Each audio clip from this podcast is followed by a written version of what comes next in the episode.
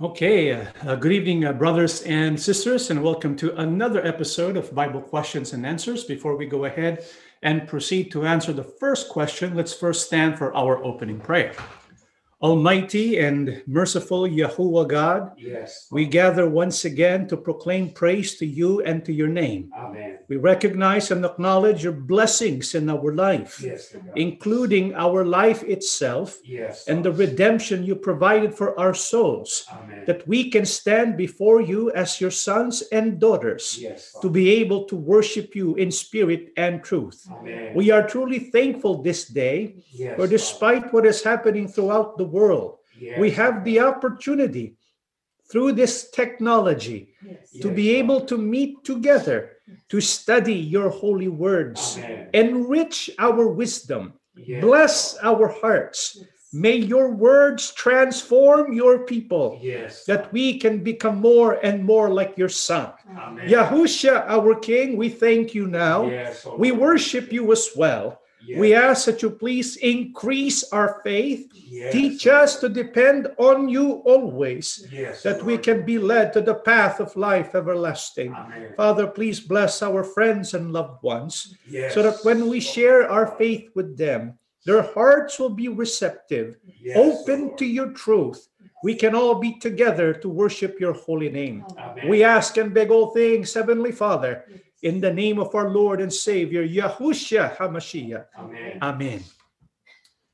Okay, uh, praises be to our loving Abba. And we're gathered once again to study his words. We have four questions lined up for tonight. It might be a little lengthy, especially towards the last part, but we'll try to keep it within one hour. Okay, so let's go ahead and go with the first question. The first question is the following. Hello, Polka John. I want to ask uh, something. I happened to saw online about the book of Jasher.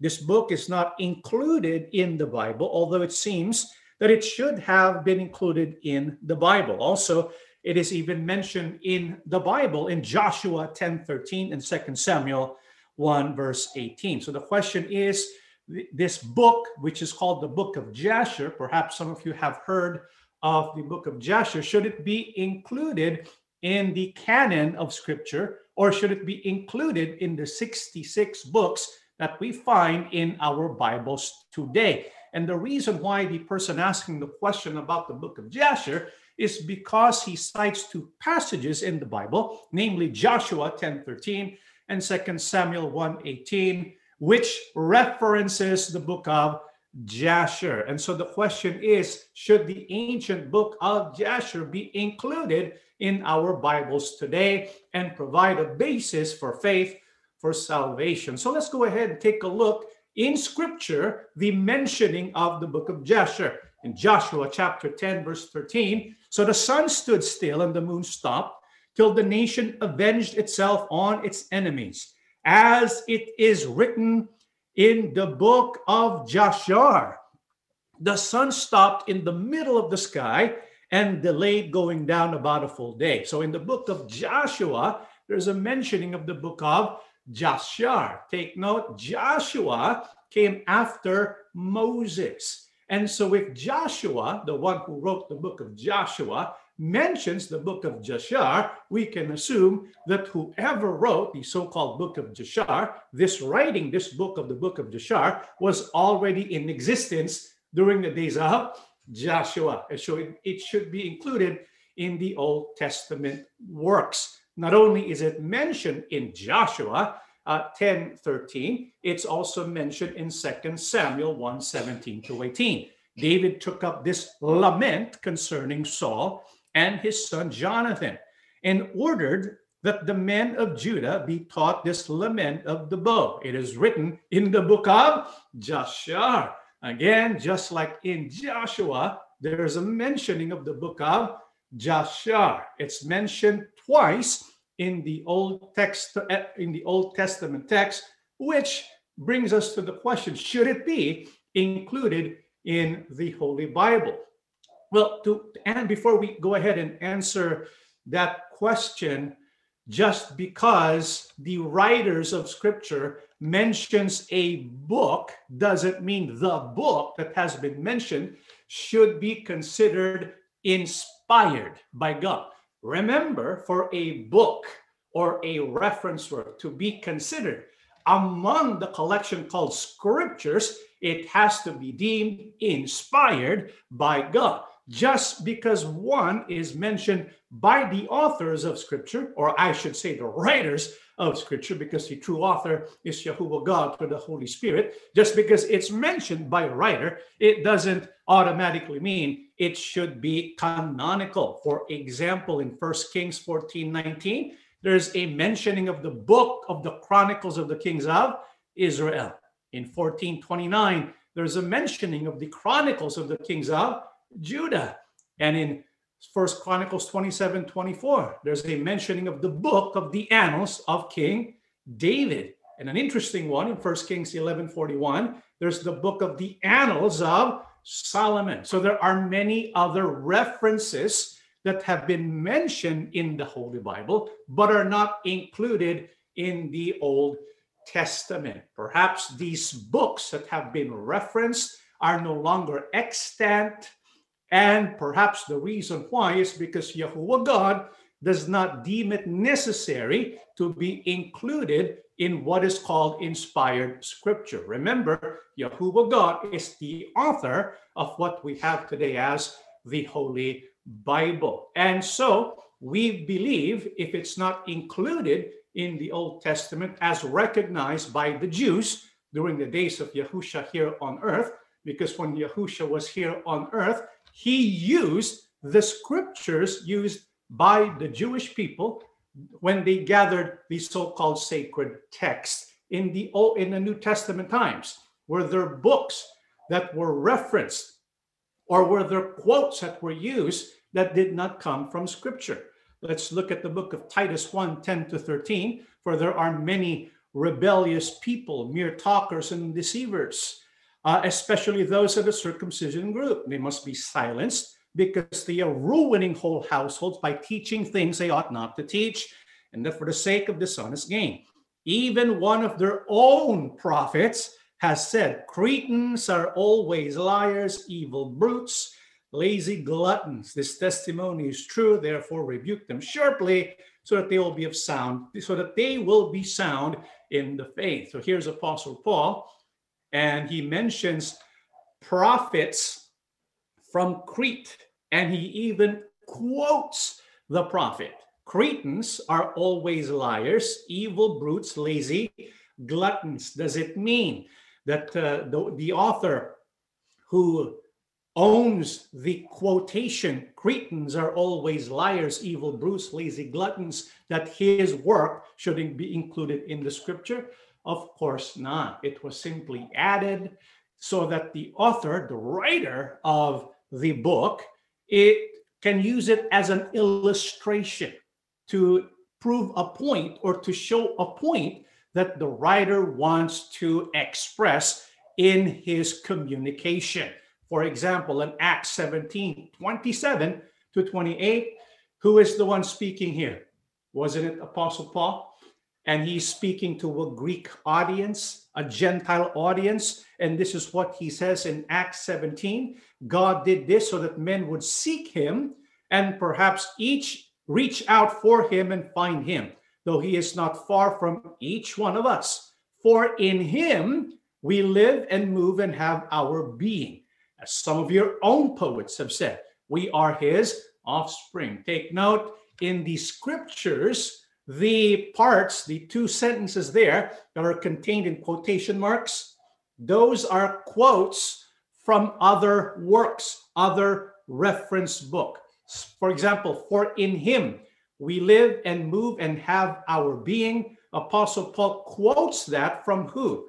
From Epimenides, one of a one of the poets from Crete. He used that poem as a part of his homily or his presentation. And the part where it says we are his offspring, he quotes a Sicilian poet by the name of Aratus. And so in both instances, Apostle Paul uses outside sources so that he can communicate to people who might appreciate those outside sources. So just because a book or a reference work is mentioned in Scripture, doesn't mean it should be included in Scripture. The purpose of the writer is simply to communicate or to prove a point to its intended audience. Now, when we now look at the book of Jasher, if you do an online search of the book of Jasher, it is filled with controversy. A Wikipedia article, for example, will tell you the book of Jasher, also called Pseudo-Jasher, is an eighteenth century literary forgery by Jacob Ilive. It purports to be an English translation by Flaccus Albinus Alcuinus of the Lost Book of Jasher. By the way, Albinus Alcuinus lived in the eighth century.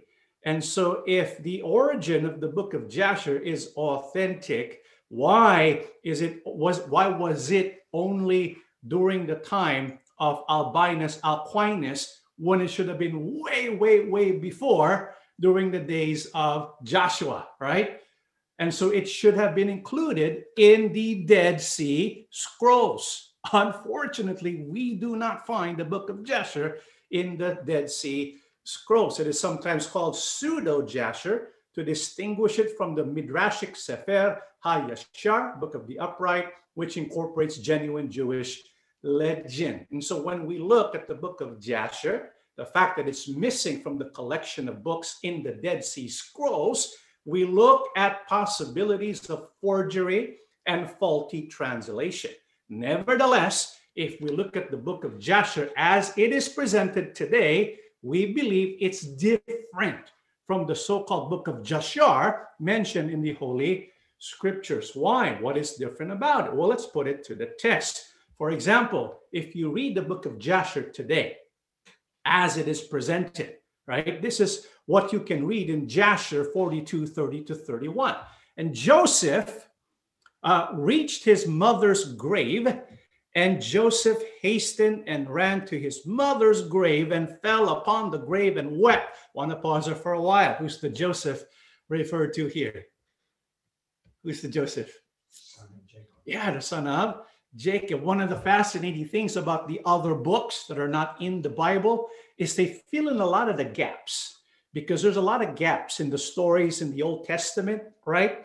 And these so-called books, they like to fill in a lot of the gaps a lot of people want to know about. So much of it could be just fiction, legends from Hebrew minds. And so in the book of Jasher, we have this account where it speaks about Joseph. We know what happened to Joseph. He was sold by his brothers to slavery. And so between the, the time they were he was sold and up to the time he goes to Egypt, this is supposedly what happened. Let's keep reading, thirty-one. And Joseph cried aloud upon his mother's grave, and he said, "Oh, my mother, my mother, oh, thou didst give me birth. Awake now and rise and see thy son. Now he has been sold for a slave, and no one to pity him. Oh, rise and see thy son. Weep with me on account of my troubles, and see the heart of my brethren. Arouse, my mother, arouse, awake from thy sleep for me, and direct thy battles against my brethren. Oh, have, oh, how have they stripped me of my coat," remember his coat, "and sold me already twice for a slave, and separated me from my father, and there's no one to pity me. Arouse and lay thy cause against them before God, and see whom God will justify in the judgment and whom he will condemn." And so here we have Joseph going to the gravesite of uh, his mother. And what does he do? He consults with his dead mother. He asks her to be aroused, to wake up and act on his behalf. And stranger than that is what happens next. Let's keep reading. thirty-seven. And Joseph heard a voice speaking to him from beneath the ground, which answered him with bitterness of heart and with a voice of weeping and praying in these words, "My son, my son Joseph, I have heard the voice of thy weeping and the voice of thy lamentation. I have seen thy tears. I know thy troubles, my son, and it grieves me for thy sake, and abundant grief is added to my grief. Now, therefore, my son Joseph, my son, hope to the Lord, and wait for him, and do not fear, for the Lord is with thee. He will deliver thee from all trouble. Rise, my son, go down unto Egypt with thy masters, and do not fear, for the Lord is with thee, my son. So not only does Joseph go to the gravesite of his mother and consults with her, the mother responds from the grave beneath. And so this consultation with the mother results in communication between the dead mother and Joseph. Is that in consonance with the Bible's teaching? No, and contradicts what God wants. As a matter of fact, this is what Yahuwah strictly enforced during the, the days of Israel. Deuteronomy eighteen, eight, uh, ten to twelve, let no one be found among you who sacrifices his son or daughter in the fire, who practices divination or sorcery, interprets omens, engages in witchcraft, or casts spells, or who is a medium or spiritist, or who consults the dead. Anyone who does these things is detestable to Yahuwah. And because of these detestable practices, Yahuwah your God will drive out, drive out those nations before you. This is why we cannot accept the book of Jasher, because it contradicts what? Scripture. By the way, that's just one instance of many, many contradictions between the statements of the book of Jasher and the Bible as we have it today. This is why we toss out the book of Jasher. Now, when we come across other books, we need to test those books as well. Okay, let's go to the next question. Here's my question, Paul. Since Yahuwah our God has already chosen his people from the beginning, according to Ephesians one verse four, no matter how hard we try, we can't win people to listen to us if they're not chosen by God. Also, we should not have, also, we should not have a hard time convincing people of the gospel if they were amongst the chosen ones. Is this correct, Paul? So the question is, maybe you have people you love and you want them to study the Bible with us. You want them to be convinced to be among the chosen of God. However, if it is true that they are chosen of God, it should be easy, right? Because they're already chosen of God. And so question is, if they are truly chosen by God, then the calling process, them becoming members of the Kahal or the assembly of Yahusha, should be an easy process without any problem. So let's take a look first at the book of Ephesians chapter one verse four. For he chose us in him before the creation of the world to be home, to be holy and blameless in his sight. The reason why I want to look at the verse is because in the question, part of the question is, no matter how hard we try, we can't win people to listen to us if they are not chosen by God. And so it seems, it appears that there are people pre-selected not to respond to the gospel, right?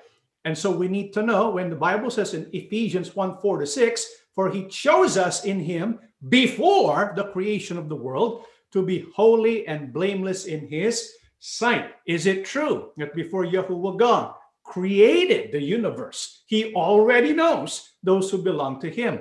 What is your answer?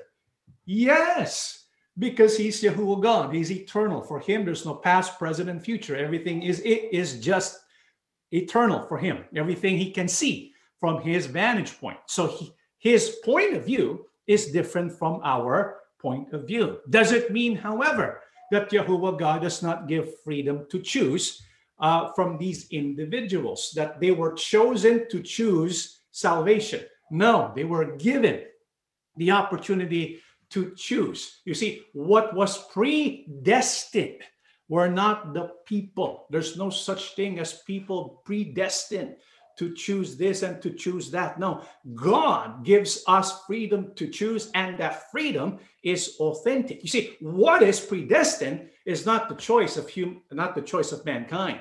What was predestined? If we keep reading, in love, he predestined us to be adopted as his sons through Yahusha Christ. What was predestined is the plan of God which is for a person to be adopted, he needs to go through who?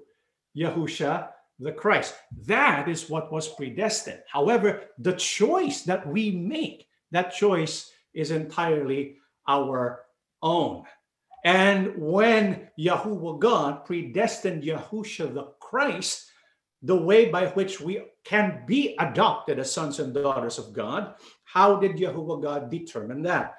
In, in accordance with his pleasure and will, to the praise of his glorious grace, which he has freely given us in the one he loves. And so, our two choices that we need to see here. Number one, the choice that God made that salvation and eternal life can be obtained through Yahusha. Yahuwah God has made that choice already. That salvation is through Yahusha. This is why in John one one, it mentions the whole world was made through the Logos, the Word, who is Yahusha, because everything is to be mediated through Yahusha, the Christ. So that was predetermined. But the choices we make are not predetermined. But because Yahuwah God is eternal, even before he created the world, he already knows the choices we're going to make. But it doesn't erase the fact that we still have to make the choice. And it does not erase the fact that Yahuwah God wants all people to be saved. What's the proof? In Timothy two, three to four, this is good and pleases God our Savior, who wants everyone to be saved and to understand the truth. So Yahuwah God wants everyone to be saved. However, it doesn't mean that just because God wants you to be saved, you're going to be saved. The choice is still up to you. This is why in Deuteronomy thirty nineteen, Yahuwah God says, today I have given you the choice between life and death, between blessings and curses. Now I call on heaven and earth to witness the choice you make. Oh, that you would choose a life so that you and your descendants might live. And so God gives human beings a choice. Yahuwah presents to us the choice between life and death. But Yahuwah God, he's trying to persuade us. You notice the, the last part? Oh, that you should choose life. He's telling us, encouraging us through scripture, encouraging us through our friends who want us to listen to the words of God. He's telling us, choose life, but we cannot make that choice for them. The Bible says, now I call on heaven and earth to witness the choice you make. It has to be our choice, not somebody else's choice. This is why, for us to make that choice, we need to be presented with the opportunity to make that choice. And so how does God call people? That's Second Thessalonians two fourteen. He called you to this through our gospel, that you might share in the glory of our Lord Yahusha Christ, because that's the plan for his salvation that he determined long ago. But for us to be included, we have to choose that as a response to our calling. This is why the Bible tells us there are many who are called, but few are chosen. Because not everyone who receives the invitation, not everyone who is called responds with a yes. You can reject the call. The Yahuwah God does not want us to reject the call. He wants us to heed the call, but because of various reasons and various excuses, there are people who reject the gospel when they are being called. Does it mean we give up on them? Let's read Matthew twenty-eight, nineteen to twenty. Therefore, go and make disciples of all the nations, baptizing them in the name of the Father, the Son, the Holy Spirit. Teach these new disciples to obey all the commands I have given you. And be sure of this, I am with you always, even to the end of the age. And so we who are, who belong to Yahusha, what is our duty? What is the mandate? What is the commissioning that Yahusha Christ gives to all of us? We are to make disciples of all nations. What does that mean? We have to open our mouth. This is why I really love the question that our brother has given to us, because he has people he loves and he wants the people whom he loves to listen to the teachings of Yahuwah and Yahusha so that they too can be disciples. I'm glad you asked that question. You are doing what you're supposed to be doing. And so don't give up. Just because it's not easy, don't give up. Because the question was, if they're being called by God, one assumes, right, it should be easy. And so if they reject your invitation to listen, you might say, well, maybe they're not being called yet. And so we should not give up on them. Why? Why should we not give up? Because scriptures, because in scriptures, it reveals two things. Number one, some are actually very resistant to the gospel and hard to convince. But eventually, they get convinced. Do you believe that? Here's a good example of that. Acts eight, one to three, Saul was one of the witnesses, and he agreed completely with the killing of Stephen. Stephen was one of the first deacons appointed inside the assembly. Remember him, Stephen?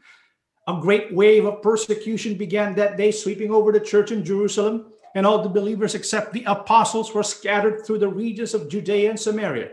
Some devout men came and buried Stephen with great mourning. But Saul was going everywhere to destroy the church. He went from house to house, dragging out both men and women to throw them into prison. Here we have a hard case. Someone who rejected the gospel of Yahusha. What's his name? Saul. In fact, not only did he reject Yahusha and the gospel of Yahusha, he persecuted those who accepted Yahusha and his gospel, to the point that he was one of the witnesses that put uh, the, the death knell against Stephen, right? Not only that, he persecuted the church or the assembly, going everywhere from house to house, and he dragged both men and women and threw them into prison. How many here would want to invite Saul into your Bible meetings and Bible gatherings and Bible studies? Anyone here would want to invite him? Maybe you're saying to yourself, oh, he's not being called by God. I will just give up on him. But we know what happened to Saul, right? Was he eventually called? Yes. Saul is the same person as Paul, the apostle, the evangelist.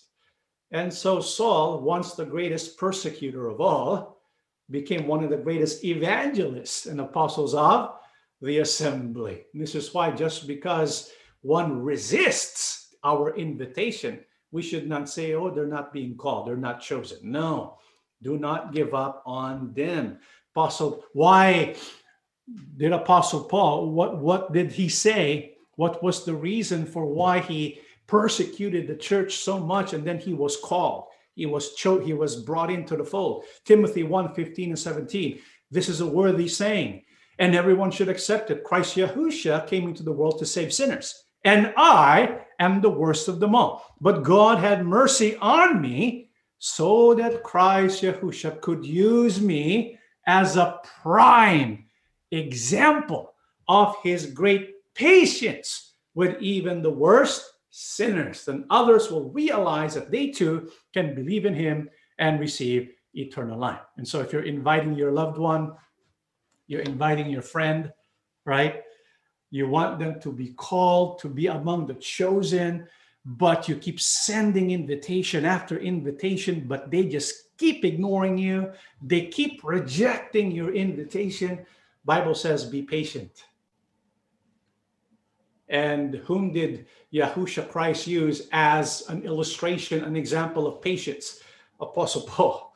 He was the worst sinner because he was the worst persecutor, but because of the patience of Yahusha, even the worst sinner became the, the best, one of the most prolific of the apostles. This is why the message is, don't give up. Be patient, brothers and sisters, when it comes to sharing our faith. Why else must we not give up? Well, the scriptures reveal not only that there are some who are resistant to the gospel, sometimes, number two, some are not converted till, till the last day of their life.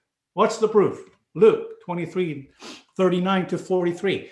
One of the criminals hanging be- beside him scoffed, "So you're the Messiah, are you? Prove it by saving yourself and us too while you're at it." But the criminal protested, "Don't you fear God even when you have been sentenced to die? We deserve to die for our crimes, but this man hasn't done anything wrong." Then he said, "Yahusha, remember me when you come into your kingdom." And Yahusha replied, "I assure you, today you will be with me in paradise." And so according to the Holy Scriptures, is there a person who was not called until the very last day of his life? Was there? Yeah. What's his name? I have no idea what the name is. But what we know is that he was on the cross with Yahusha, and right before he died, he believed that Yahusha was or is the Messiah. And what did Yahushua say to him? "I assure you today, you will be with me in paradise." I want you to look at verse forty-three, because this has caused some confusion. It appears that Yahushua and this criminal will go to paradise on that day. But we know that's not what happened, right? It wasn't until the third day that Yahushua resurrected. And even on that day, he did not go to paradise. You see, in the Greek, there are no commas. And so when it says, "I assure you today, you'll be with me in paradise," the comma should be placed after the word today. "I assure you today." That's what Yahushua is saying. "I assure you today, you will be with me in paradise." And so the point is, uh, brothers and sisters, don't give up when it comes to sharing our faith, even if they're hard-headed, even if they will report you, even if they will say nasty things about you. Apostle Paul killed, Apostle Paul imprisoned the early followers of Yahushua, but he became an apostle, okay? So don't give up on our duty to disciple other people by bringing them into the fold. Let's go to the next question.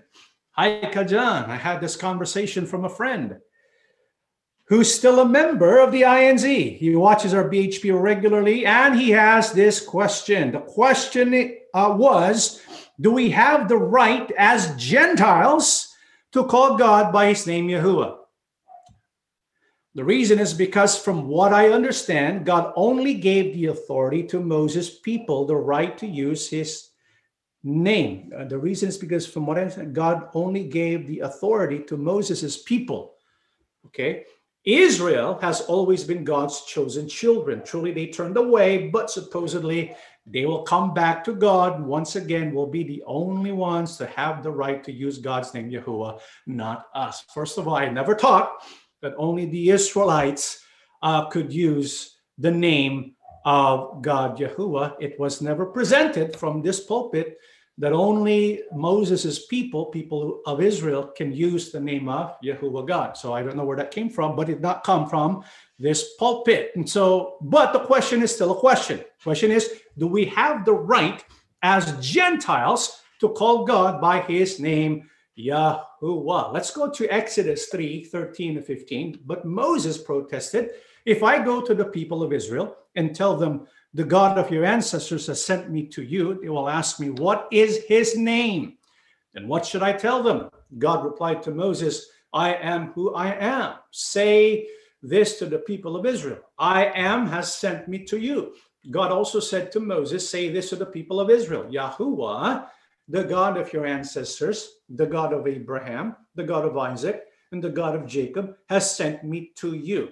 This is my eternal name, my name to remember for all generation.'" And so Moses is asking Yahuwah God uh, basically uh, two questions. If I go to the people of Israel and tell them, "The God of your ancestors has sent me to you," they will ask, "What is his name?" That's the first question.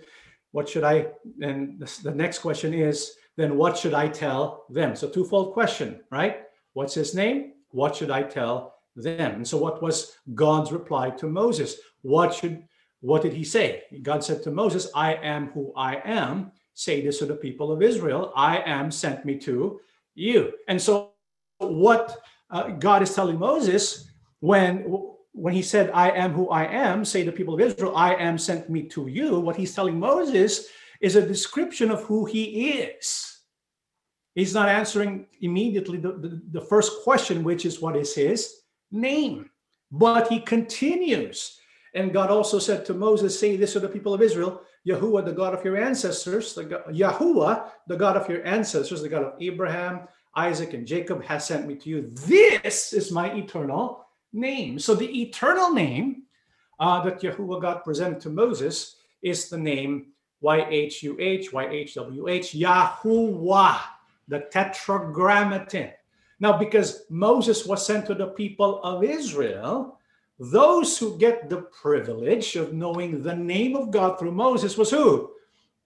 The Israelites. But does it mean that only Israel have the authority to mention and use his name? No.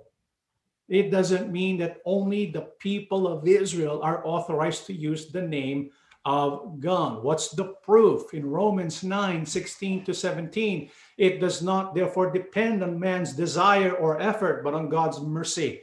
For the scripture says to Pharaoh, I raised you up for this very purpose, that I might display my power in you, and that my name might be proclaimed in all the earth. You see, Yahuwah God wants his name to be in the lips, in the mind, and in the hearts of people throughout the earth. To get this done, he will use Pharaoh. This was during the days of Moses. And so what Yahuwah God wants was his name to be the name mentioned when people talk about the true God of heaven and earth. Take note, during the days of Moses, were there many so-called gods? Yes or no? Yes, there are many so-called gods, but the one and only God was who? Yahuwah. And so he wants his name Yahuwah to be in the hearts and minds of people when they think about the God of all gods, the one who created the heavens and the earth. What's the proof? Let's read the book of Joshua two, eight to thirteen. Before the spies lay down for the night, she went up on the roof and said to them, I know that Yahuwah has given this land to you, and that a great fear of you has fallen on us, so that all who live in this country are melting in fear because of you. We have heard how Yahuwah dried up the water of the Red Sea for you, for you when you came out of Egypt, and what you did to Sihon and Og, the two kings of the Amorites, east of the, east of the Jordan, whom you completely destroyed. When we heard of it, our hearts melted and everyone's courage failed because of you. For Yahuwah, your God, is God in heaven above and on the earth below. Now then, please swear to me by Yahuwah that you will show kindness to my family, because I have shown kindness to you. Give me a sure sign that you will spare the lives of my father and mother, my brothers and sisters, and all who belong to them, and that you will save us from death. And so we have here a non-Israelite recognizing the name of Yahuwah, mentioning the name of Yahuwah, is in reverence of the name of Yahuwah. Do you know who this person is, this non-Israelite? Rahab, the prostitute, right? It was a non-Israelite. And so when Yahuwah, when some spies went to the promised land again to spy out the land, and when the people of Canaan became suspicious and they tried to look at these spies, they were able to find a safe place in the house of the prostitute. The name is Rahab. Rahab took them in. Why? Because he recognized the name of Yahuwah God, because he knows, she knows, she has heard what Yahuwah has, God has done for the people of Israel, uh, helping them to cross the Red Sea, the miracle of the crossing of the Red Sea. Not only that, but the destruction of the Amorite kings. And so he knows this Yahuwah God is the true God. And so he was a non-Israelite, but he used the name of Yahuwah God. And because of this, Um, what happened? Uh, did did Yahuwah God did, did he say that he, she's being for, she's forbidden from using that name? Hebrews eleven thirty-one. It was by faith that Rahab the prostitute was not destroyed with the people in her city who refused to obey God, for she had given a friendly welcome to the spies. So Rahab was approved by Yahuwah our God. As a matter of fact, he she spent, you know, when Yahuwah God destroyed Canaan, Rahab and his family were saved, and they stayed with Israel until the very end. And so during the ends of the earth, because that was a long time ago, during the days of Joshua, but during our time, during the ends of the earth, is it true? Does Yahuwah God only limit the use of the name Yahuwah to those who are Israelites? Jeremiah sixteen, nineteen, and twenty-one. O Yahuwah, my strength and my fortress, my refuge in time of distress, to you the nations will come from the ends of the earth and say, our, our fathers possessed nothing but false gods, worthless idols that did them no good. Do men make their own gods? Yes, but they are not gods. Therefore, I will teach them. This time I will teach them my power and might. Then they will know that my name is Yahuwah. And so during the ends of the earth, it's not just the people of Israel, but all nations, quote unquote, Gentiles, will learn about the name of Yahuwah. But will Gentiles be calling on the name of Yahuwah? Or maybe it's only for the Jews. Well, to settle the debate once and for all, let's read the book of Romans ten, eight to thirteen. Take note, we are in the Christian era. But what does it say? The word is near you. It is in your mouth and in your heart. That is the word of faith we are proclaiming. That if you confess with your mouth, Yahusha is Lord, and believe in your heart that God raised him from the dead, you will be saved. For it is with your heart that you believe and are justified, and it is with your mouth that you confess and are saved. As the scripture says, anyone who trusts in him will never be put to shame, for there is no difference between Jew and Gentile. I want to say that again. For there is no difference between Jew and Gentile. The same Lord is Lord of all and richly blesses all who call on him. For everyone who calls on the name of Yahuwah will be saved. Is it only the Jewish people who should be calling on the name Yahuwah? No. The Bible says everyone.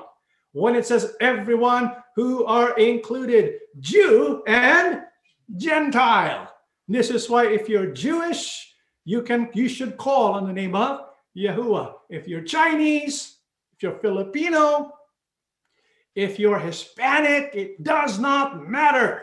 You have you can call on the name of Yahuwah. And if one will call on the name of Yahuwah and confess it with his mouth and believes it in his heart, the Bible says he will be saved, right? And so the, the one who's asking the question, does it mean that because we are not Gentiles, or does because we are not Israelites, we should not call on the name of Yahuwah? Well, then one would consider then Zechariah thirteen nine, this third I will bring into the fire. I will refine them like silver and test them like gold. They will call on my name and I will answer them. I will say they are my people and they will say Yahuwah is our God. This third group that will go into the fire, where do they come from? Far East, right? Called during the ends of the earth. And they're going to go through the fire. And what will they do according to the prophecy? Call on my name, right? Do they have to be Jews? No. They will call on my name and they will say, Yahuwah is our God, okay? So even if you're not Jewish, doesn't, even if you're not Hebrew, doesn't mean you cannot call on the name of Yahuwah God. Yahuwah God wants you to call on his name. The only thing he doesn't want you to do is to take his name in vain, to use his name in vain, but to use his name, to call out his name for salvation, that is Yahuwah God's will for all human beings, including all the Gentiles. Yes, it's a Hebrew name, but it does not mean it's only for the Hebrew people. The name Yahusha is a Hebrew name, but it doesn't mean it's only for the Hebrew people. It's the salvation for all. Only one name, Yahuwah and Yahusha. Yahusha is the, the only name for salvation from the name Yahuwah our God. Okay? All right, let's go to the next question. The last question we're going to study today. Hello po, Kajan. May mga tanong po yung mga anak ko. Uh, my children have questions if you can help me answer. Medyo nagtaka na po sila bakit nagkakahiwala yung bawat grupo. They're concerned, they're wondering why there's so many different divisions among the so-called defender groups, which is true, right? There's so many different defender groups. I'm lost right now. Are you, which group do you belong to? Oh, yeah, yeah, okay. What do you believe? Huh, kind of lost, right? And so this question really makes sense. And so what they're requesting, the son or the daughter, I don't know, but the children requested the bottom part. It says, an outsider's perspective guide to understanding what the assembly of Yahusha is about, an outline of how it came to be and what it teaches and how it is different from all other defender groups and I N C in general. Love the question. So we have like a basic synopsis of how the assembly of Yahusha came to be. So how did the assembly of Yahusha Uh, came, how did it came to be? Well, let's begin at the beginning. Is that okay? We'll go back at the very, very beginning. Let's go back to, I mean, I can only speak on my behalf. I can't speak for anyone else. I just want to preface that. I cannot speak uh, from the point of view of the other groups. I can only speak from my point of view, okay? So this is going to be John-centric, I guess, right? Because it's my own point of view. I mean, I can't read the other minds and the other minister's point of view. So they can butt in if they want. They can ask questions if they want for clarification's sake if they want, okay? So how did the assembly of Yahusha came to be according to me as an observer, okay? First of all, um, wow, you know, I was expelled from I N C back in April thirtieth, twenty sixteen. Wow, two thousand sixteen. That's a long time ago. How many years is that? Almost five years. You know, when we got expelled from I N C, the first thing I was looking for, you know what it was? A worship service. I was really surprised that after my expulsion, there was no worship service amongst these so-called defenders. Yes, they met for, what do you call that?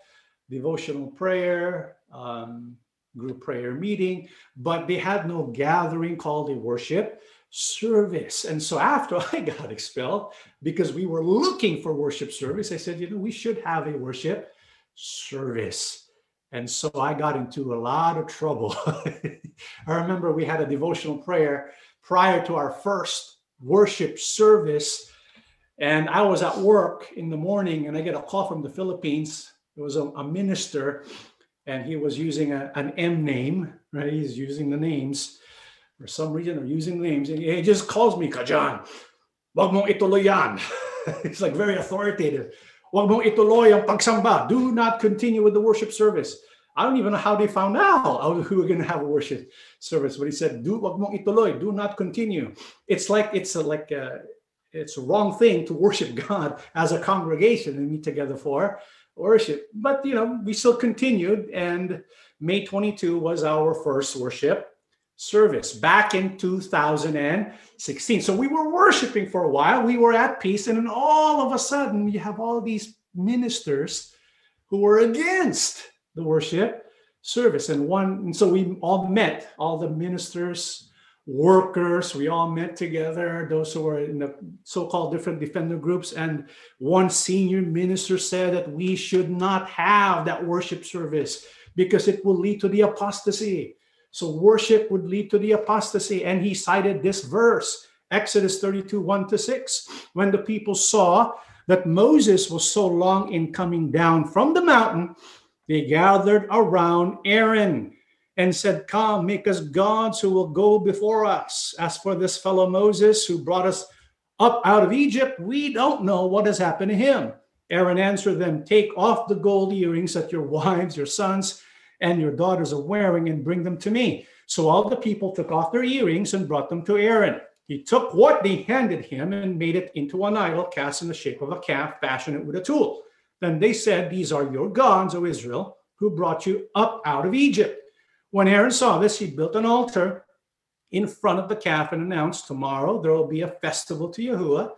So the next day, the people rose early and sacrificed burnt offerings and presented fellowship offerings. Afterward, they sat down to eat and drink and got up to indulge in revelry. And so he was likening what we were doing uh, to what Aaron did. So I was kind of like Aaron, right? And so I was going to lead um, the people to apostasy. I should have waited. He said, you should wait. You should not, you know, do what the people are telling you to do. First of all, the people did not tell me to do. I was the one telling the people you should be worshiping because it is it, it is what we were taught. But the senior minister said, no, we should wait. And I was thinking to myself, wait for what? For Moses to come down? Wait for a new executive minister? To wait for Yahusha to come down? What are we waiting for? Well, what's the difference though? What is the big hole in his argument using Exodus thirty-two, one to six as a reference to tell us that we should not start worship service as a congregation because of this passage? What is the big hole in his argument? Big hole in his ar- argument is there was no Bible during that time, right?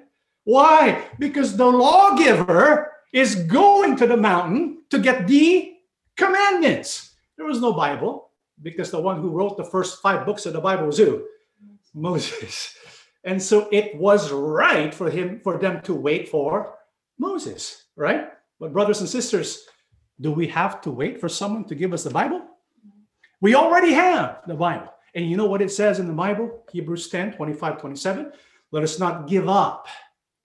Let us not give up meeting together, as some are in the habit of doing. But let us encourage one another, and all the more as you see the day approaching. For if we deliberately keep on sinning, after we have received the knowledge of the truth, no sacrifices for sins is left, but only a fearful expectation of judgment and of raging fire that will consume the enemies of God. Did the Bible tell us to wait? The Bible says, don't give up your meeting together. And so what did we decide to do? We kept meeting together. Why? Because it was revealed in scriptures already. We don't have to wait for another instruction. The instruction was already given in plain sight in Hebrews ten, twenty-five down to twenty-seven. So we kept worshiping. Guess what? So that was like the first big division amongst the defender groups. It was worship. And so even before the worship started, we got persecution from a fellow minister preventing us to begin in the first place. While we were doing it, we were another senior minister comes in and tries to stop us. And it doesn't even stop there. And so we're worshiping, right? There are two attempts to try and stop our worship. But there's another elder minister who tries to stop our gathering. I'm not going to mention their names, right? But this is the argument they, they posed. They said, well, you should not be worshiping because of the following passage, Judges twenty-one, twenty-four, twenty-five. Then the people of Israel departed by tribes and families, and they returned to their own homes. In those days, Israel had no king. All the people did whatever seemed right in their own eyes. And so according to these ministers who wanted to stop the worship service, right, they said, well, because we have no king, we should just go back home and have the group prayer meetings. Because we have no executive minister, we cannot meet together for worship, just like during the days of Judges. Israel had no king, therefore you should just go back to your own homes. There's a lot of flaws in that argument. The first one, in Judges twenty-one, twenty-four to twenty-five, it mentions they returned to their own homes, right? Do you know where they came from? Why they returned to their own homes? Where, where did they come from? Gen, uh, Judges twenty-one, uh, two down to five, they actually came from a from a feast. They came from a feast, uh, a feast of tabernacles, actually. And they had a lot of fun. That's where they came from. And prior to that, do you know where else they came from? Joshua, uh, Judges twenty-one, two down to five. So now the people of Israel went to Bethel and sat there in the presence of God until evening. Take note, we are in Genesis twenty-one still, right? Uh, Judges, uh, Genesis, Judges, uh, And so the people of Israel went to Bethel and sat there in the presence of God until evening. Loudly and bitterly, they mourned, Yahuwah, God of Israel, why has this happened? Why is the tribe of Benjamin about to disappear from Israel? Early the next morning, The people got up and built an altar there. They offered fellowship sacrifices and burned some sacrifices whole. They asked, is there any group out of all the tribes of Israel that did not go to the gathering in Yahuwah's presence at Mizpah? They had taken a solemn oath that anyone who had not gone to Mizpah would be put to death. And so these people who went back home, yes, they went back home, but where did they come, where did they come from? Well, they went to gatherings like the Festival of Tabernacles, which is a form of worship, right? They also went to, they came from Bethel. They met for worship, not only in Bethel, they also met for worship in Mizpah. And so even though they were without a king, they still were able to meet for worship and offer up sacrifices to who? Yahuwah God. However, that's not what I'm really concerned about. You know what's really even more bothering? When they said, if there's no king, you should just go back home. You know what the big problem there is? We do have a king, right? Who is our king? Our king is King Yahusha. So that's not even relevant. It's not even applicable because we have a king. What is unfortunate, this, these ministers even called me on the phone and said, "Itong tatanong ko sa'yo. I'll ask you," right?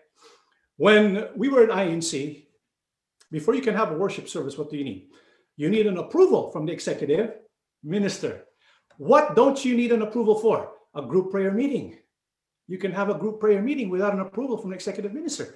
And so try to tell me the, the worship services that we were conducting was against the will of God, because they believe if there's no approval by the executive minister, you can only hold a G P M. So for the longest time, they call it what? G P M, because they think if we call it worship service and it's not approved by the executive minister, there's going to be lightning bolts. We are committing sin against God. Brethren, all this is deeply rooted to the idea and belief that the executive minister is the king of the church or the assembly. Is that true? No. We don't need the approval of the executive minister. They even said, Brother Eraño Manalo is already dead. So we cannot make those decisions. Brothers and sisters, I love Brother Eraño Manalo. I love Brother Felix Y. Manalo. But my right to worship God did not come from Brother Eraño Manalo. My right to worship God did not come from Brother Felix Manalo. Where does it come from? Why can we have the conviction to worship God even if there's no quote-unquote approval from the executive minister? Hebrews ten, nineteen, twenty-five. We have then, my friends, complete freedom. You get that?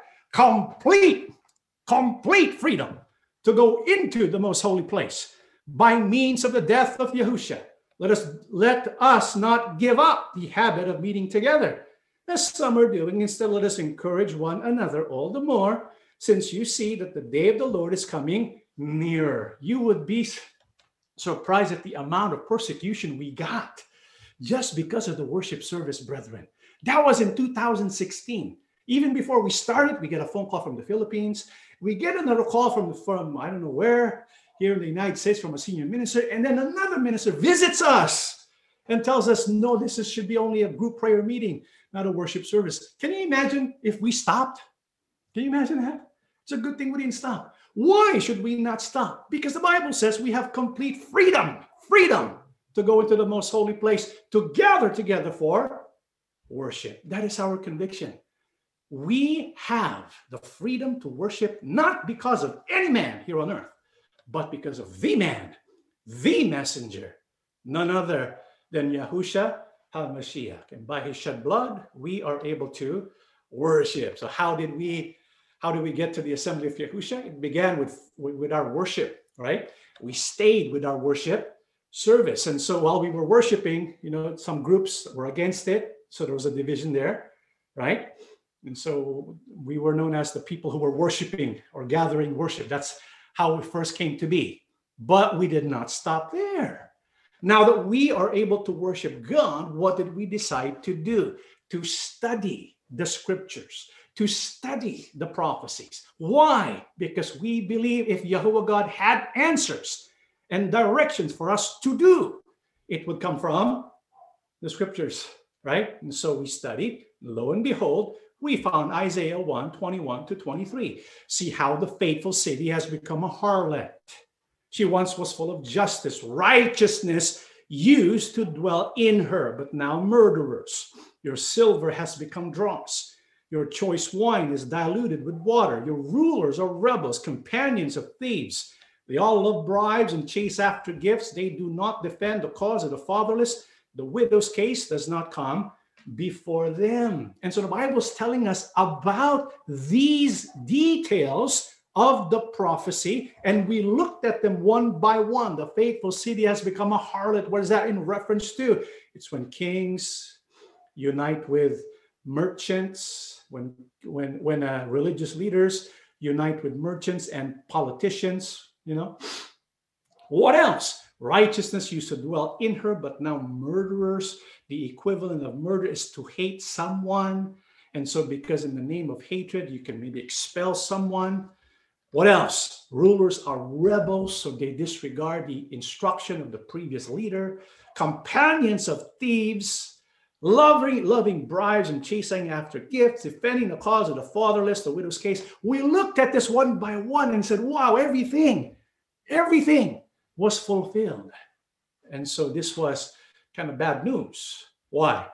Because of this, what did Yahuwah God say? Stop bringing me your meanings, meaningless gifts. The incense of your offerings disgusts me. As for your celebrations of the new moon and the Sabbath and your special days for fasting, they are all sinful and false. I want no more of your pious meetings. I hate your new moon celebrations and your annual festivals. They are a burden to me. I cannot stand them. When you lift up your hands in prayer, I will not look. Though you offer many prayers, I will not listen. For your hands are covered with the blood of innocent victims. And so because of the atrocities against Yahuwah God, what did Yahuwah God say to their worship, their prayers, and their offerings? Yahuwah says, it disgusts me. And so we began to think, does it mean there's no more plan for salvation? Turns out there is. Because in Isaiah chapter one, nine to ten, so the daughter of Zion is left as a booth in a vineyard, as a hut in the garden of cucumbers, as a besieged city. Unless Yahuwah of hosts had left to us a very small remnant, we would not have become like Sodom. We would not have been made like Gomorrah. And so it makes sense. It made perfect sense what was happening. And we can see through the prophecy in Isaiah chapter one, the direction we need to take. And so we presented this lesson back in November of two thousand sixteen, and many people, again, were very upset. You know what they said? They said neither Brother F Y M nor Brother E G M taught the name, or they, they also did not teach all about the prophecies, right? It's true, because Brother Iranio Manalo, Brother Felix Manalo, they never mentioned, they never taught Isaiah one, eight to nine and one, Isaiah one, twenty-six to twenty-nine. They never taught those prophecies in the way it was unfolded, okay? And what the problem is, you know, Prophet Isaiah did. And so we held on to that. We believed in the very small remnant prophecy, and so more divisions came to be. And so how did the Assembly of Yahusha come to be? Well, it started with, you know, our freedom to worship, and we did.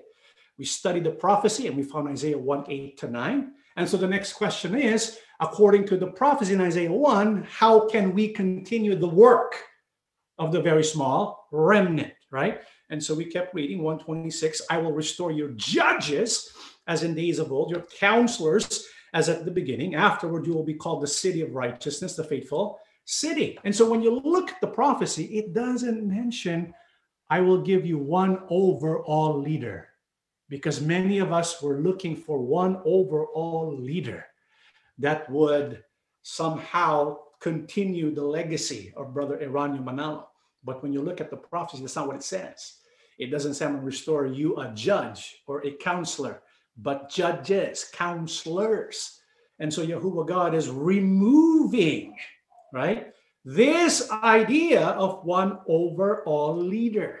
And it makes a lot of sense, because it was never really the will of God. What's the proof? Matthew twenty-three, eight to ten. You must not be called teacher, because you are all equal, and have only one teacher. And you must not call anyone here on earth father, because you have only the one Father in heaven. Nor should you be called leader, because your one and only leader is the Messiah. And so according to Yahushua, when it comes to leading the church or the assembly, Bible says no one should be above everyone else.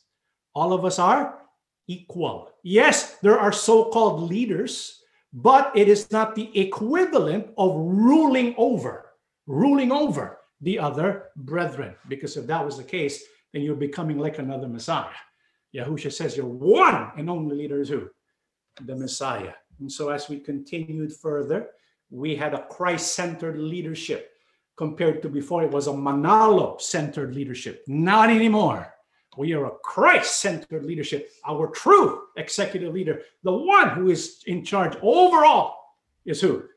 Yahusha. So we move to a Christ-centered leadership. And, you know, of course, a lot of people get upset again. They start persecuting you again. But we kept at it. And so we kept studying the scriptures. And so what happens next?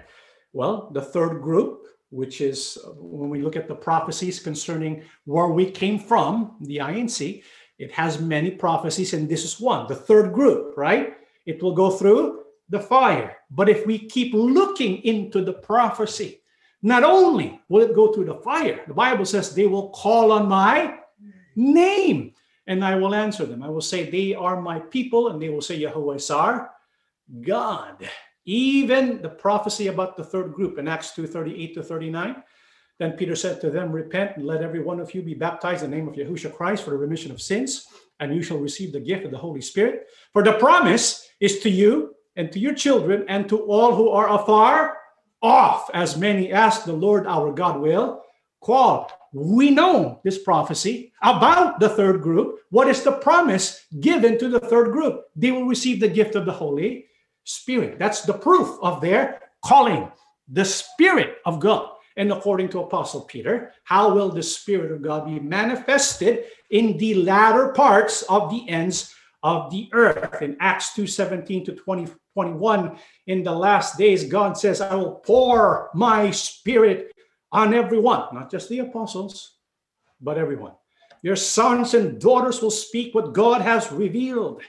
Your young men will see visions. Your old men will dream dreams. In those days, I will pour my Spirit on my servants, on both men and women. They will speak what God has revealed. And if you go all the way to the latter parts of the ends of the earth, right before the terrifying day of the Lord comes, verse twenty-one, then whoever calls on the name of Yahuwah will be saved. And so we have there again that the prophecies pertaining to the third group leads to, as we continue to unfold the prophecy, towards the calling of the name. Even in John ten sixteen, we know this prophecy well about the other sheep. And the other sheep of Yahusha, what will they eventually know? In John seventeen twenty-four, in verse twenty-six, it says, I have declared to them your name, that is the sheep, with him when Yahusha was on earth.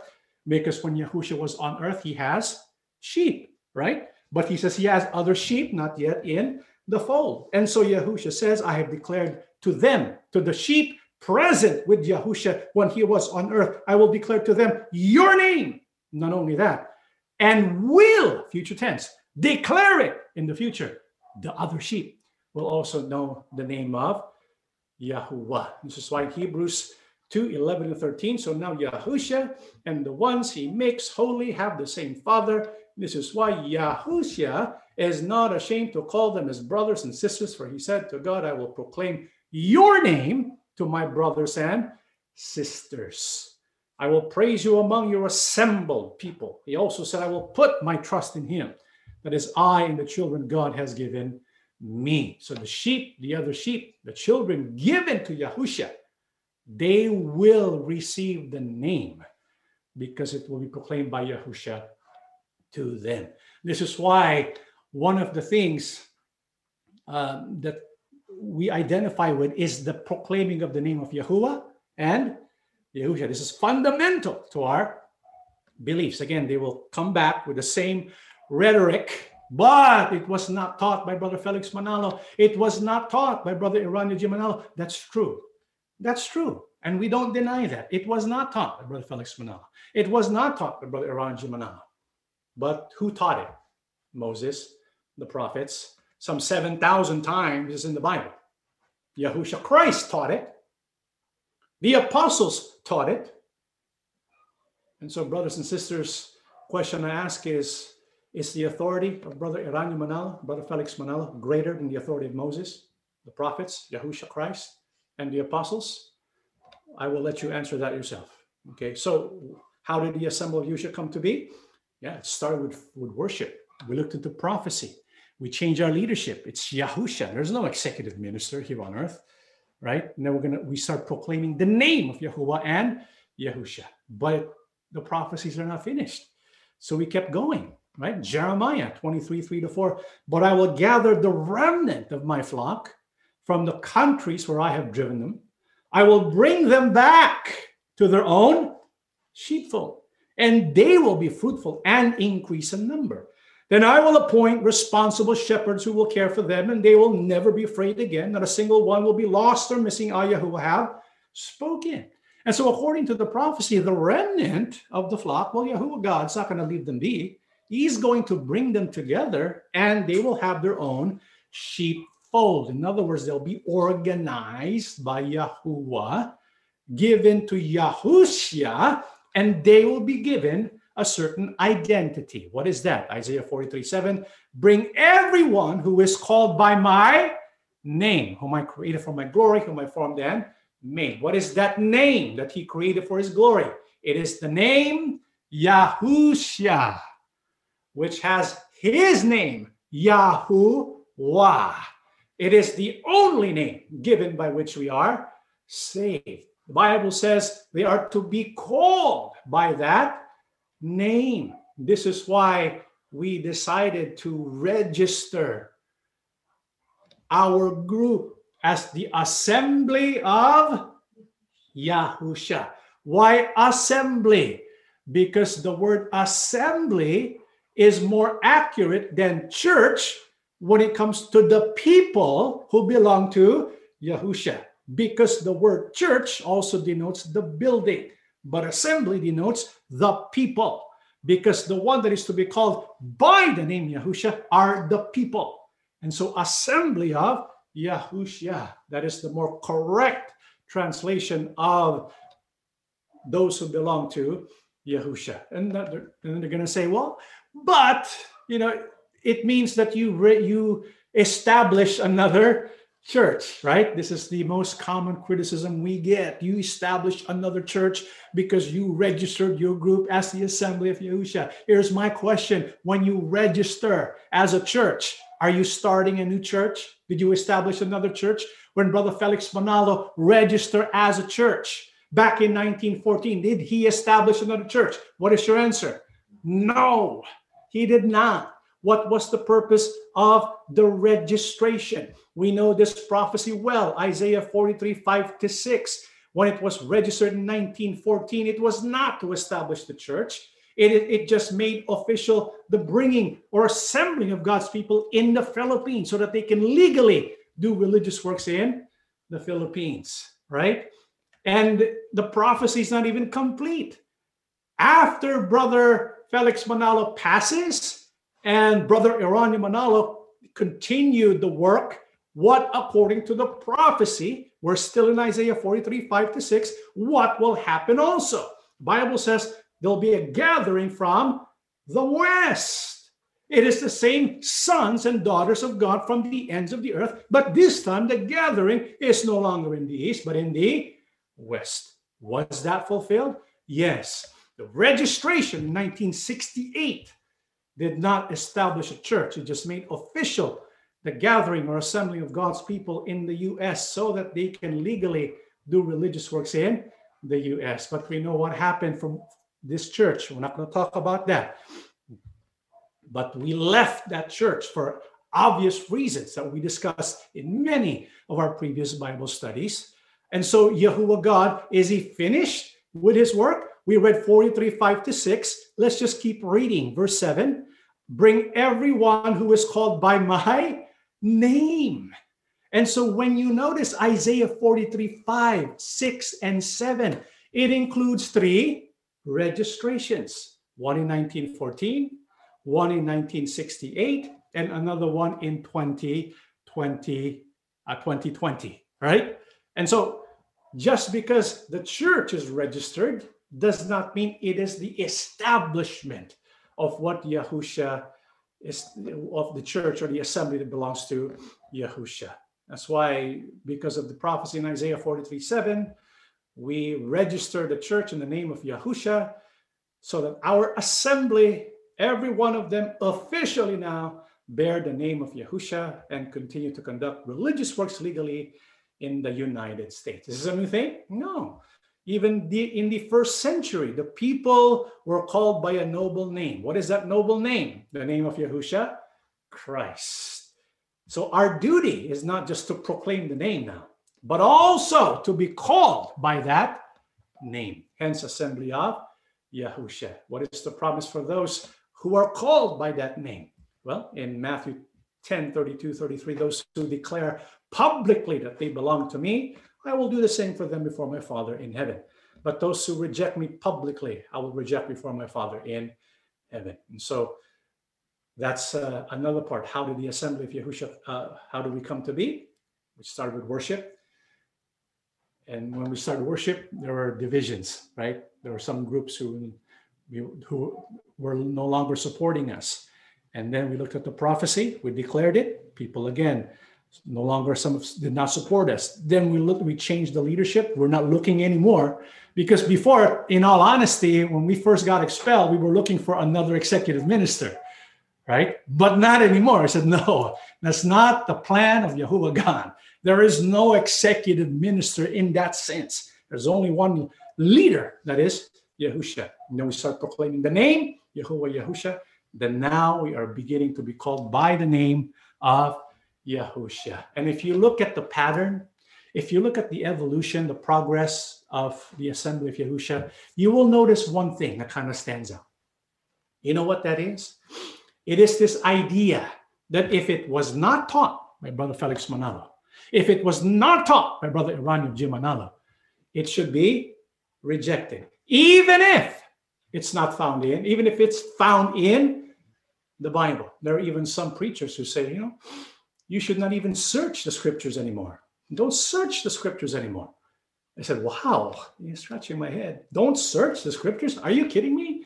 You know what the Bible says about the scriptures? Second Timothy three, sixteen and seventeen. All scripture is inspired by God and is useful for teaching the truth, rebuking error, correcting faults, and giving instruction for right living, so that the person who serves God may be fully qualified and equipped to do every kind of good deed.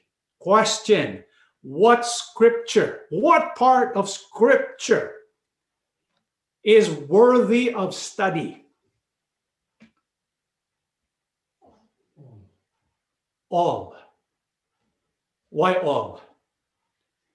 Because all is what?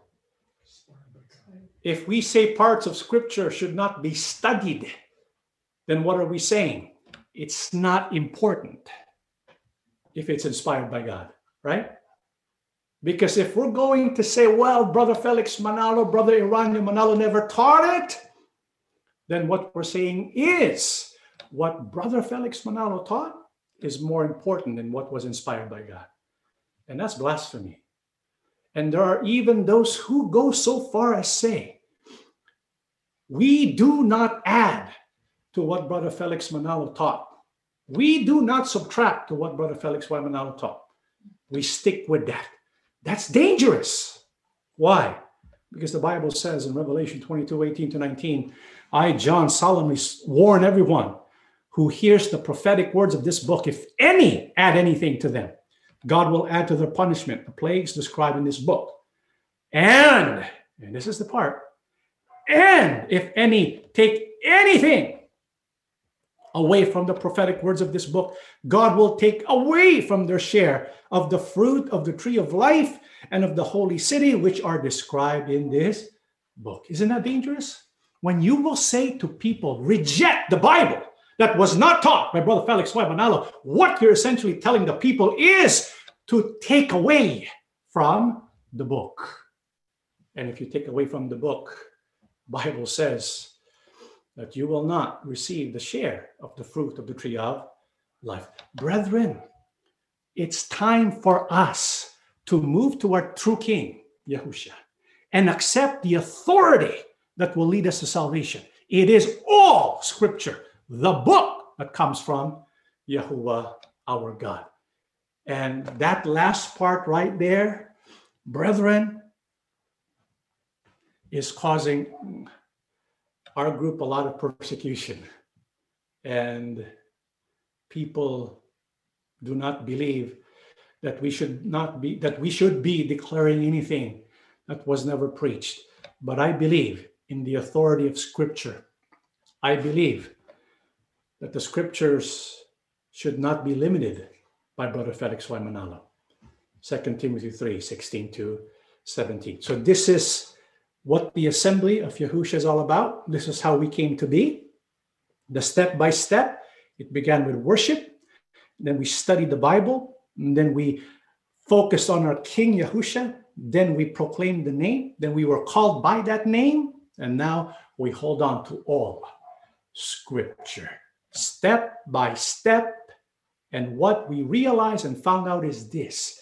As we went step by step to where we are now, we know we're not yet finished. The journey continues. But what we understand in our journey is this. Throughout this process, we can see with our eyes refinement in what we received initially towards perfection and restoration. That, brethren, is the work of God that He wants to finish and complete in us and through us. And so let us work with Yahuwah God in the unfolding of the prophecies. Do not be stagnant. Allow Yahuwah to complete His work in you. Because if we're going to say, I only will accept what was taught to me back then, then we are not letting Yahuwah God to complete His work in us. We need Him to complete His work in us. Because otherwise, how can we reach the mountaintop of our salvation? That is our lesson, brethren. Let us stand and we shall pray together. Everlasting Father, yes, Father. Yahuwah our God, yes, Father. We thank you for the formation of the Assembly of Yahusha. Amen. From its very inception, yes, Father. The time when we sought you in worship, yes, God. Despite the persecution, yes. Despite the hindrances and obstacles. Amen. For almost five years, as we gathered together for worship, yes, Father. Every single time you were there, yes. You fulfilled your promise, and we felt your abiding presence. Amen. Up until this very moment, yes. As we work together with our fellow brothers and sisters, yes. Who hold on to the same values, who love all of your teachings, all of your Scripture, Amen. And have referred to your Son as our one and only true spiritual leader. Amen. Thank you for giving us your blessing. Yes. Thank you for giving us the gift of your Spirit. Yes. Father, we want to share our faith. Yes. We will continue to do that. Yes. We will continue to proclaim your name, Yahuwah, yes. The name of your Son, Yahusha. For all those who want to listen and willing to learn, help us to be patient, because sometimes as human beings, we do run out of patience. Yes. Help us to do our best, to be gentle in spirit, yet to be bold in proclaiming your truth. Yes. Because your words are filled with power that will yes. transform the common man. Amen. Help us to be your instruments every day. Yes. Help us to do our best to represent you well to the people of the world. Amen. Yahusha, our King and Mashiach, yes, Lord. You are indeed our Savior. Yes. We belong to you now. Yes. We proudly, proudly and publicly proclaim we belong to you. Yes. Because the Assembly of Yahusha, by your will, by your mercy, yes. is now recognized because of its registry. Amen. Help us to live by faith. Yes. Help us yes. never to be ashamed of your name, yes. to conceal it, to hide it, but to proclaim it always. Yes. for all to know and benefit from. Amen. Please Amen. Continue to work in us and through us. Yes. Bless your servants all over the world. Yes. When we need healing of any kind, yes. when we mention your name to Abba, yes. may you please Lord. Listen. May you please strengthen us and heal us completely yes. of all our infirmities. Amen. Father, thank you so much for listening to the prayers of your people. Yes. Forgive, please, all of our sins. Yes. For we ask and beg everything in the name of our Lord and Savior, Yahushua HaMashiach. Amen. Amen.